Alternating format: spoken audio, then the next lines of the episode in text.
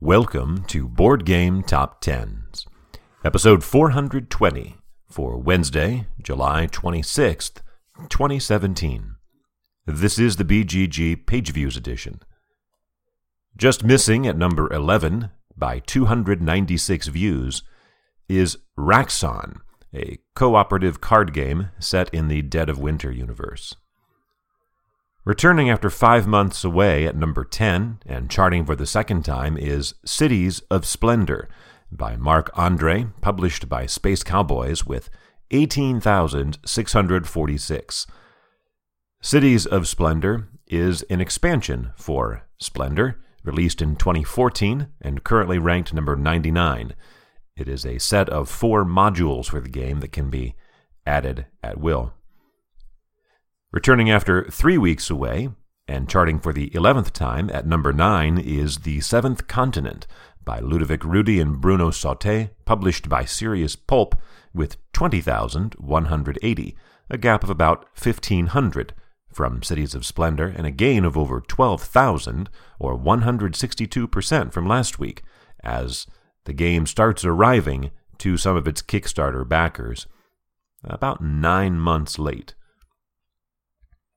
Sliding one spot to number 8 is Arkham Horror the Card Game by Nate French and Matthew Newman, published by Fantasy Flight Games with 24,452. That's off about 1,700, but still well more than 4,000 over the seventh continent, uh, despite that decline of 6.5%. Also sliding one spot, down to number 7, is Sword and Sorcery by Simone Romano and Nunzio Surace, published by Ares Games with 27,140, about 2,700 more than Arkham Horror, and a 1,400 view decline, about 5%. After spending three weeks at number 5, also sliding down one spot, is to number 6 is Scythe by Jamey Stegmaier, published by Stonemaier Games with 27,310, a mere 170 views more than Sword and Sorcery, and about 2,500 fewer than last week, or almost 9% less.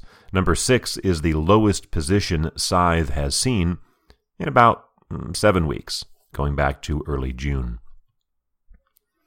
Our third new entry is at number five, a debut, Custom Heroes by John D. Clair, published by AEG, with 29,261, almost 2,000 more than Scythe. Custom Heroes, according to its Board Game Geek entry, is, quote, a card crafting, climbing trick game in which plastic cards are added to sleeves in order to modify the cards already in those sleeves. Uh, unlike some deck building games which have done something similar, uh, this is using essentially a common deck of cards. So even though you are sort of upgrading or changing a card, it's going back into the deck to be dealt out for the next hand. And our highest new entry at number 4, also a debut, is Kingdomino by Bruno Cathala, published by Blue Orange Games with 31,576, more than 2,000 over Custom Heroes, an 18,000 view increase from last week, more than double. This is, of course, the Spiel des Jahres winner, a lightly themed kingdom building game based heavily on the classic game Dominoes. You're going to be matching terrain types within a confined grid and trying to score the most points.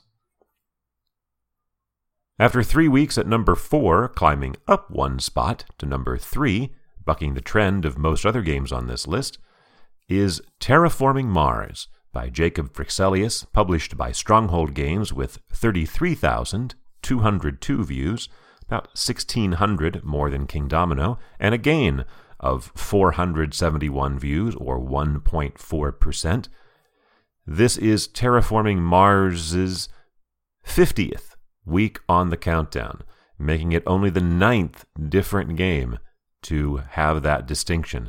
And as it moves into number 9, on the most weeks list, it passes three games that peaked with 49 weeks on the list.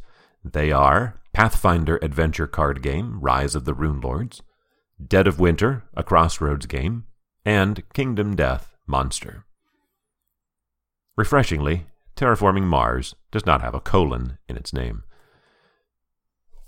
After three weeks at number one, stepping back again to number two is Gloomhaven by Isaac Childress, published by Cephalofair Games, with 43,157, almost exactly 10,000 more than Terraforming Mars, although that is a decline of a little over 2,000 or 5%. It yields to a new number one, hitting number one for the first time and climbing up one spot from last week's number two, First Martians by Ignacy Trzewiczek, published by Portal Games with 45,927, about 2,800 more than Gloomhaven, and about 8,000 more than it had last week, a solid 23% increase. Interestingly, with that mark of 45,927, First Martians comes in at number 100 on the most views of all time. As a point of reference, since I've mentioned before that the last year, uh, maybe the last 15 months, have been this second era of high flying, if you go back a little over a year, back into June of last year, Warhammer Quest Silver Tower was at number one for its third week and it had 41,800, about 4,000 less than First Martians has this week. At the time, it was number 19 on the most views list. First Martians is number 100 at this point. So 80 games uh, in the last, or 80 individual weekly performances in the last year have slotted in over the 45,000 mark. Which is no surprise, right? Because we're talking about the entire run of Scythe and Mansions of Madness, and particularly noteworthily, Gloomhaven. It's a different environment. For Wednesday, July 26th, 2017.